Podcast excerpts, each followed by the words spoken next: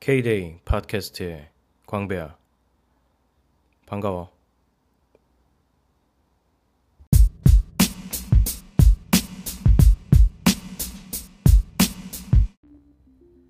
아침에 산책을 하고 왔어.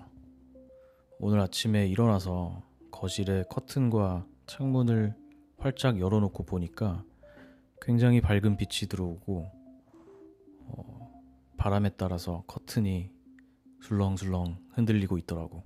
그래서 그걸 보고 아 지금의 저 공기를 더 잘 느끼고 싶다 이런 순간적인 욕망이 생겨서 갔다 왔지.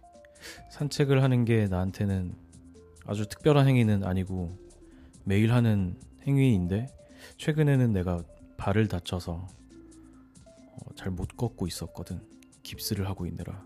그래서 며칠 동안 산책을 못 했는데 오늘 아침에 굉장히 좋은 공기와 함께 잠깐의 산책을 하고 오니까 오랜만에 행복하다 이런 생각도 조금 느꼈어.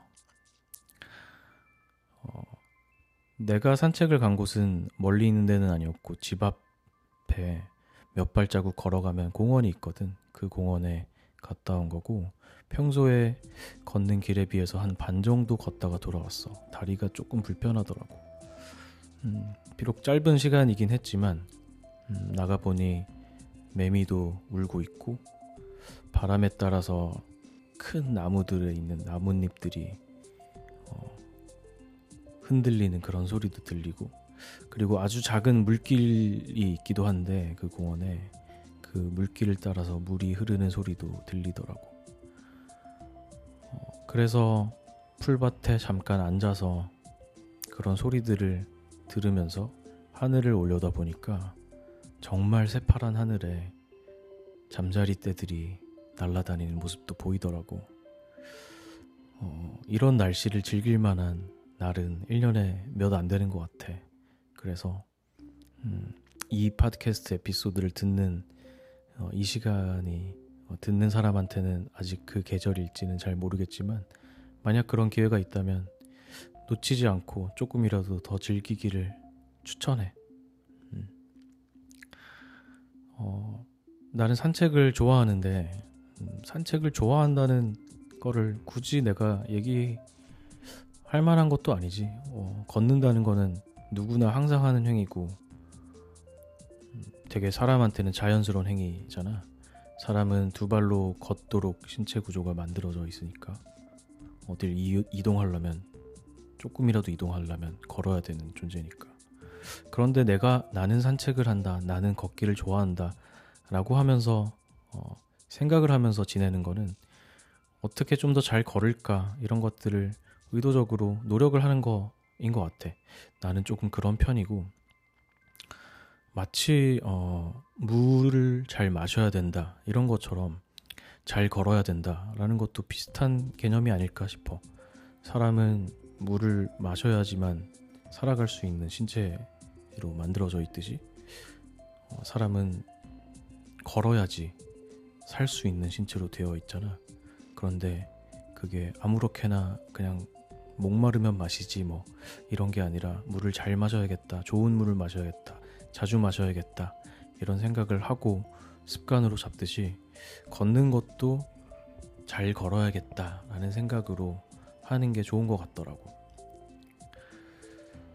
어, 지금 사는 동네는 어, 그 마포구의 연남동이라는 동네인데 이 동네로 이사 오기 전에는 어, 강남구의 청담동이라는 동네에 살았어. 과거에 내가 청담동에 살 때는 굉장히 잘 못 걷는 삶을 살았어.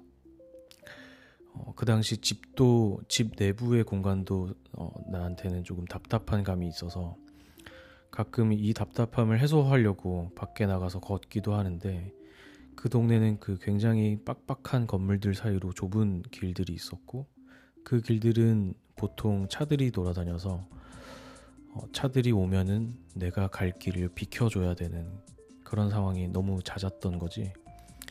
그래서 이 내부 공간에 있을 때, 아, 내 신체가 너무 답답하다라는 걸 느껴서 밖에 나가면 오히려 내 신체의 자유를 더 억압되고 구속되는 그런 느낌을 받았거든. 그래서 포기하고 아 이것보다 차라리 집이 나, 집 안이 낫다 이러면서 들어와서 그렇게 조금 음, 오히려 더 피로해지는 이런 경험을 많이 했던 것 같아. 그래서 새로운 동네에 가서 살아야겠다라는 생각이 들었고 그때 신경 써서 가장 신경 썼던 부분은 물론 내부 공간도 있지만 그 동네가 걷기 좋은가 걸을 만한 동네인가 라는 것들을 많이 생각했던 것 같아. 연남동은 최근에 많이 유명해진 동네이기도 하고 어, 놀러 밥 먹으러 어, 이렇게 많이 방문하는 동네이기도 해서 많은 사람들한테 익숙할 텐데 음, 나는 이상하게도 이 주변 지역은 어렸을 때부터 굉장히 익숙했지만 연남동은 그렇게 많이 와본 적이 없거든. 그런데 작년이었나? 작년쯤에 이 연남동에 우연하게 음악을 들으러 클럽에 한번 왔다가 그날 이 동네를 구석구석 많이 걸어 다녔거든. 그러면서 아, 이 동네는 참 걷기 괜찮은 동네다 이런 생각을 했고 그 이후로 뭐 이 동네뿐만 아니라 다른 여러 가지 여러 군데의 동네를 고민하다가 연남동을 선택해서 오게 된 거지. 내가 아까 말한 오늘 산책했다는 공원은 많은 사람들이 알고 있는 흔히 연트럴 파크라고 부르는 어, 경의선 숲길 공원이야. 어, 경의선 숲길 공원은 내가 굉장히 좋아하는 공원이거든. 그런데 어, 최근에 많은 사람들이 방문하는 곳이기도 한데 동네 주민으로서 살아가면서 이 내가 즐기는 경의선 숲길 공원의 방법들이 조금 있더라고. 우선 경의선 숲길 공원은 어, 이름에서도 알 수 있듯이 어떤 구획을 지어가지고 만든 그런 공원이 아니라 길로 이루어져 있어. 그 경의순 철길을 레노베이션해서 공원으로 만든 거지. 그렇다 보니까 이 공원은 어디를 정해놓고 가는 목적지의 대상이 아닌 우리가 도시 공간, 동네를 걸어가는 그 흐름 안에 있게 돼. 그래서 이 공원을 잘 즐기는 방법은 그 길을 따라서 그냥 걷는 거라고 생각이 되거든. 이미 길이니까. 그리고 그 길도 그냥 단조롭게만 돼 있는 것도 아니고 굉장히 다양한 루트를 나름 그 안에서 선택해 가면서 걸을 수 있는 소소한 재미도 있어. 음, 그리고 두 번째로는 많은 사람들이 아는 연트럴 파크의 모습은 홍대 입구역 전철역에서 내렸을 때 있는 그쪽일 텐데 사실 공원이 꽤나 길고 그 반대쪽으로 쭉 걸어오다 보면은 공원이 점점 한산해져. 내 집은 어, 경의선 숲길 공원의 완전 끝쪽에 있는 집이야. 굉장히 조용하거든. 그래서 어, 물론 사람이 많다고 나쁘고 사람이 적다고 좋은 건 아니지만 어, 공원에 온 게 붐비는 사람만을 위해서 그런 것만을 경험하기 위해서 온 건 아니잖아. 자연도 즐기고 어, 그리고 그 여유를 즐기고 이런 것들이 많을 텐데 쭉 걸어오다 보면은 훨씬 더 낮은 밀도의 공원을 즐길 수가 있지. 그리고 사람이 많은 구역 쪽인 홍대 입구역 쪽에는 잔디도 못 들어가게 막아놨고 그리고 물도 없어. 음, 그런데 그 구역을 지나고 나면은 어, 작은 물길이 시작되고 잔디도 어, 막아놓지 않았어. 사실 공원에서 잔디를 막아놓는다는 거는 나는 굉장히 반대하는 운영 방법 중이긴 해.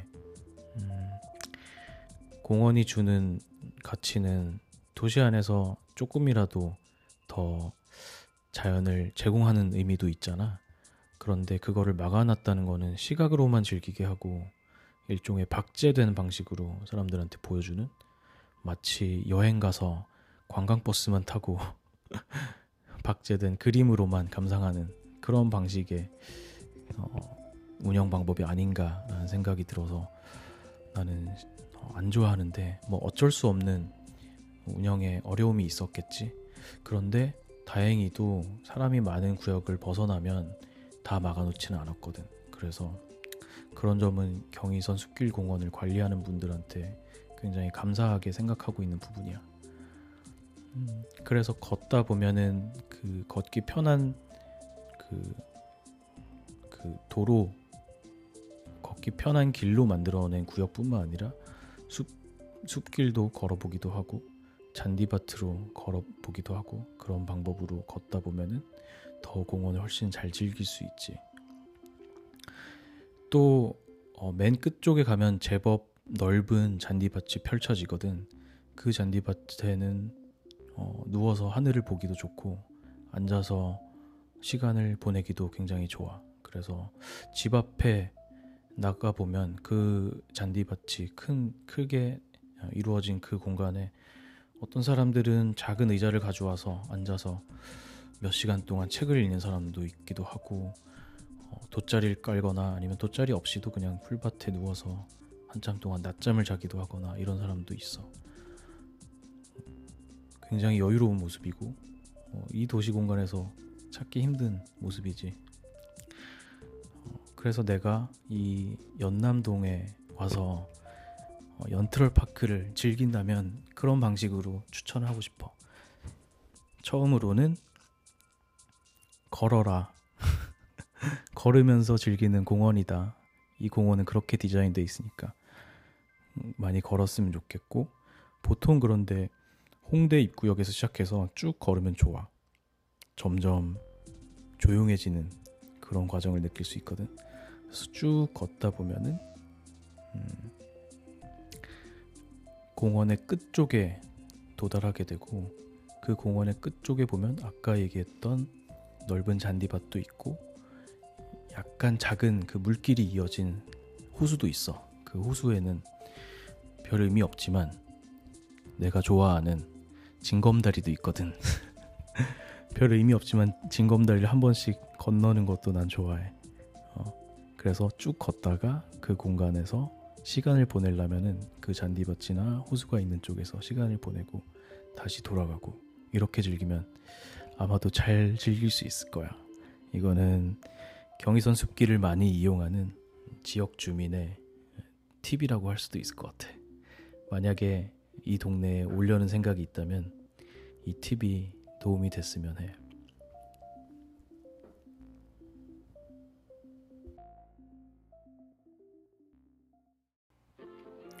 서울 안에서 걷기 좋은 동네나 걷기 좋은 공간을 찾는 게 정말 힘든 일인 것 같아. 물론 내가 경험한 동네나 공간들이 많지 않아서 그런 것들을 잘 몰라서 내가 그렇게 느끼는 것일 수도 있겠는데 적어도 내 경험상으로는 그런 것들을 찾기가 굉장히 어려웠거든. 음, 지금도 우리 동네에 있으면 밖에 나가서 편하게 걷고는 하지만 내가 또 많은 시간을 보내는 우리 사무실이 있는 동네에는 가도 걷고 싶다는 생각은 안 들고 아, 내가 걸어야겠다 싶으면 그 동네에서 걷는 게 아니라 아, 빨리 집에 가야지. 아니면 주변에 걸을 만한 장소로 어떤 공원으로 빨리 차 타고 이동해서 걸어야겠다. 이런 생각을 하는 정도니까. 어, 아까도 말했듯이 걷는다는 행위는 사람한테 굉장히 자연스럽고 필수적인 행위인데 그런 필수적인 행위를 할 수 있게끔 잘 제공을 하는 것 역시 도시의 역할 중에 하나가 아닐까 이런 생각도 하는데 그런 면에서 서울이라는 도시는 기능적으로 사람이 살아갈 만한 기본적인 기능을 충분히 못하고 있는 거 아닌가 이런 생각도 들어서 내가 굉장히 사랑하고 애착이 있는 도시지만 아쉽고 안타까울 때가 많이 있어. 그래서 나는 이 도시 공간이 앞으로 계속 길의 중심의 공간으로 더 많이 생각됐으면 좋겠다. 그 길이 어떤 지점과 지점을 이동하는 수단으로서 뿐만이 아니라 길은 걷는다는 사람한테 가장 원초적이고 자연스러운 경험, 이거를 제공하는 의미로서 훨씬 중요하다고 생각되거든. 그렇기 때문에 보행자 거리가 잘 만들어져야 되고, 그 보행자 거리에 사람의 레벨에 맞는 다양한 시설들, 경관들이 펼쳐지는 그런 도시가 됐으면 좋겠다는 생각을 많이 해. 그런 면에서 나는 지금 살아가고 있는 동네가 그나마 조금 더 어, 나은 환경이 아닌가 싶어서 나름 이 도시 안에서는 조금이라도 더 만족하고 살아가고 있고. 그런데 연남동이라고 하면 최근에 많이 알게 된 동네이겠지만 또 어, 동네의 변화에 대해서 사람들이 관심을 많이 가지지. 이 동네 역시 갑자기 뜬 그래서 사람들이 많이 어, 찾아오는 그런 동네고 그렇기 때문에 그런 유동인구를 타겟으로 한 상업시설들이 또 많이 빠르게 생겨나고 없어지기도 하고 그런 변화를 받아들이는 그런 지역이기도 하지. 흔히 얘기하는 도시 내 젠트리피케이션이 되는 그러면서 부동산 가격도 많이 올라가거나 들쑥날쑥하는 그러다가 또 어느 때는 그런 상권들이 다 시들해지면 그대로 또 도시로서의 어, 기능과 에너지를 다 잃어버리게 되는 그런 우려도 있는 거고 그래서 어, 동네가 유행한다는 게 참 웃기긴 하지만 참 유행하는 동네들은 그런 우려들도 많은 것 같아. 이미 많은 동네가 그렇게 흘러갔지. 뭐 이태원, 경리단길, 뭐 삼각지, 또 망원동, 또 연남동 이런 동네가 서울에서는 최근에 그리고 요즘에 성수동까지 어 도시가 걷기 좋아야 된다라는 것 말고도 내가 관심이 가는 거는 이런 부분인데 어, 도시의 변화에 대한 부분이거든. 내가 서울에서 살기 힘든 거는 걷는 환경이 불편하다라는 거 외에도 또 한 가지를 찾는다면 시간이 느껴지지 않는다 공간에서 이런 점이었어. 어, 특히 그런 것들이 어, 다른 도시들을 경험을 해보면서 더 어, 대비를 가지고 비교 대상이 되면서 더 크게 다가오기 시작했고 서울은 과거의 모습이 물론 있지만 그 과거의 모습은 어떤 박제된 그 흘러온 것이 아니라 과거 시간에 머물러 있는 그런 도시로서 나한테 느껴졌거든. 뭐 대단히 어려운 얘기를 하려고 하는 건 아니고 어떤 도시는 그 도시를 걷고 생활을 하다 보면은 아, 이 도시의 과거는 어땠고 그보다 더 과거는 어땠고 옛날엔 이런 생각이 있었고 이런 사람들 살았구나 이런 것들이 그 생활 반경에서 자연스럽게 느껴지는 도시가 있는 반면에 서울은 그렇지 못했던 것 같아. 특히 내가 살아갔던 동네 중에 뭐 강남구에 꽤 오랫동안 살았는데 그쪽 동네는 이 동네의 과거가 어땠고 내가 살기 전에는 어떤 동네였고 사람들은 어떻게 살아왔고 이런 것들을 느끼기가 굉장히 어려웠거든. 흔적이 거의 없는 그런 동네였어. 그리고 옛날의 흔적이라고 하면 그게 내 삶에 묻어나는 흔적이 아니라 단순히 낡고 어, 새로운 거, 새롭고 더 편리한 것으로 대체되어야 하는 대상으로만 여겨지는 경우도 상당히 많았고 어, 공간과 환경 그리고 어, 그것들을 둘러싸는 우리의 그 도시의 삶이라는 게 그냥 어떤 기계의 일부분인 것처럼 낡으면 교체가 되는 방식으로 대했던 게 아닌가 이런 생각이 많이 들어. 그 시간에 뭐 결이 느껴진다고나 할까 그런 표현을 하잖아. 어, 그 공간에서 시간이 느껴지는 거는 나는 굉장히 중요한 일인 것 같거든. 그렇기 때문에 어떤 흔적도 중요하고 음, 그 흔적에서 사람들이 어떻게 살아왔나를 읽어가면서 살아가는 게 굉장히 중요한 것 같아. 그런데 그게 왜 중요하게 우리한테 다가올까라는 생각을 해보면 그런 것 같더라고. 그 사람은 시간 안에서 살아가는 존재잖아.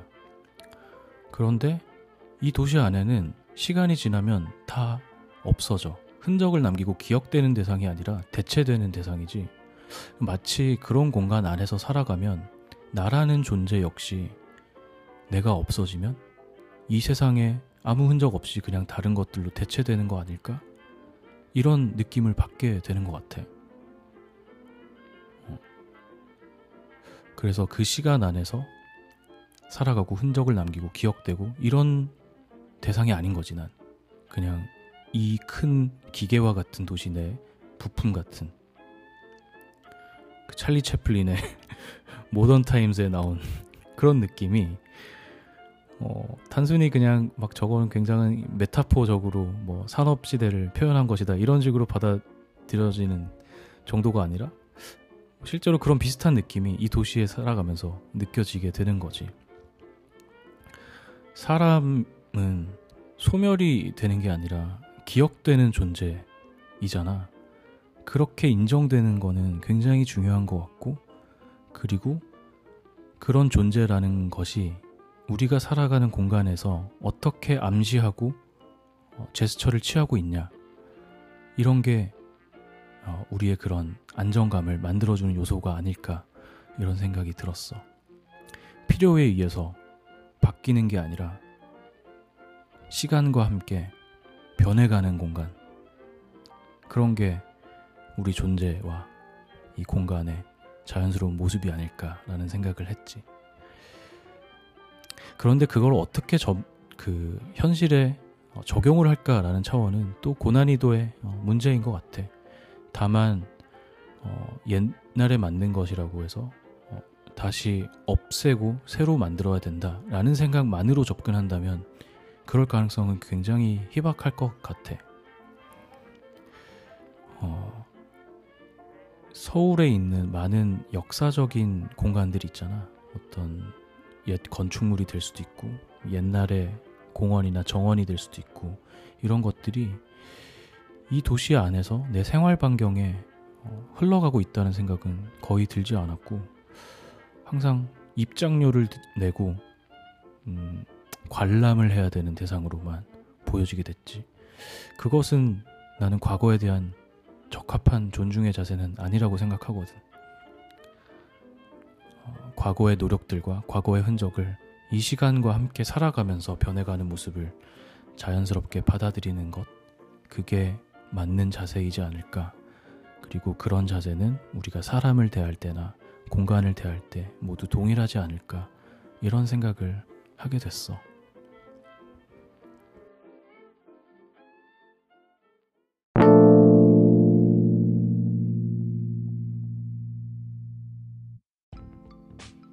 아침 산책을 다녀와서 어떤 공간이 좋은 공간인가에 대해서 평소에 생각하고 있는 바를 또 오늘도 횡설수설하면서 좀 얘기해봤던 것 같아.